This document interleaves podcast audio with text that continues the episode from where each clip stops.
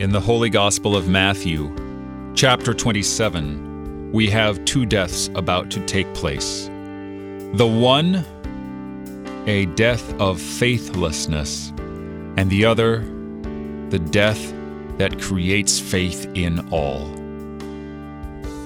Judas has written on his heart the law of the Lord do not betray innocent blood. And he has done exactly that.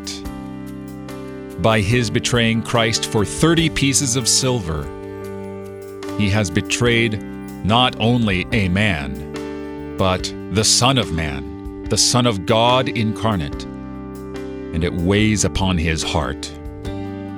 But despairing of trust and hope in the Father, he offers his own life to escape this world. Christ's death brings life, for even though he was betrayed by all humanity, still he kept on trusting in the Father. The Father turned away from him, and still Christ trusted in God.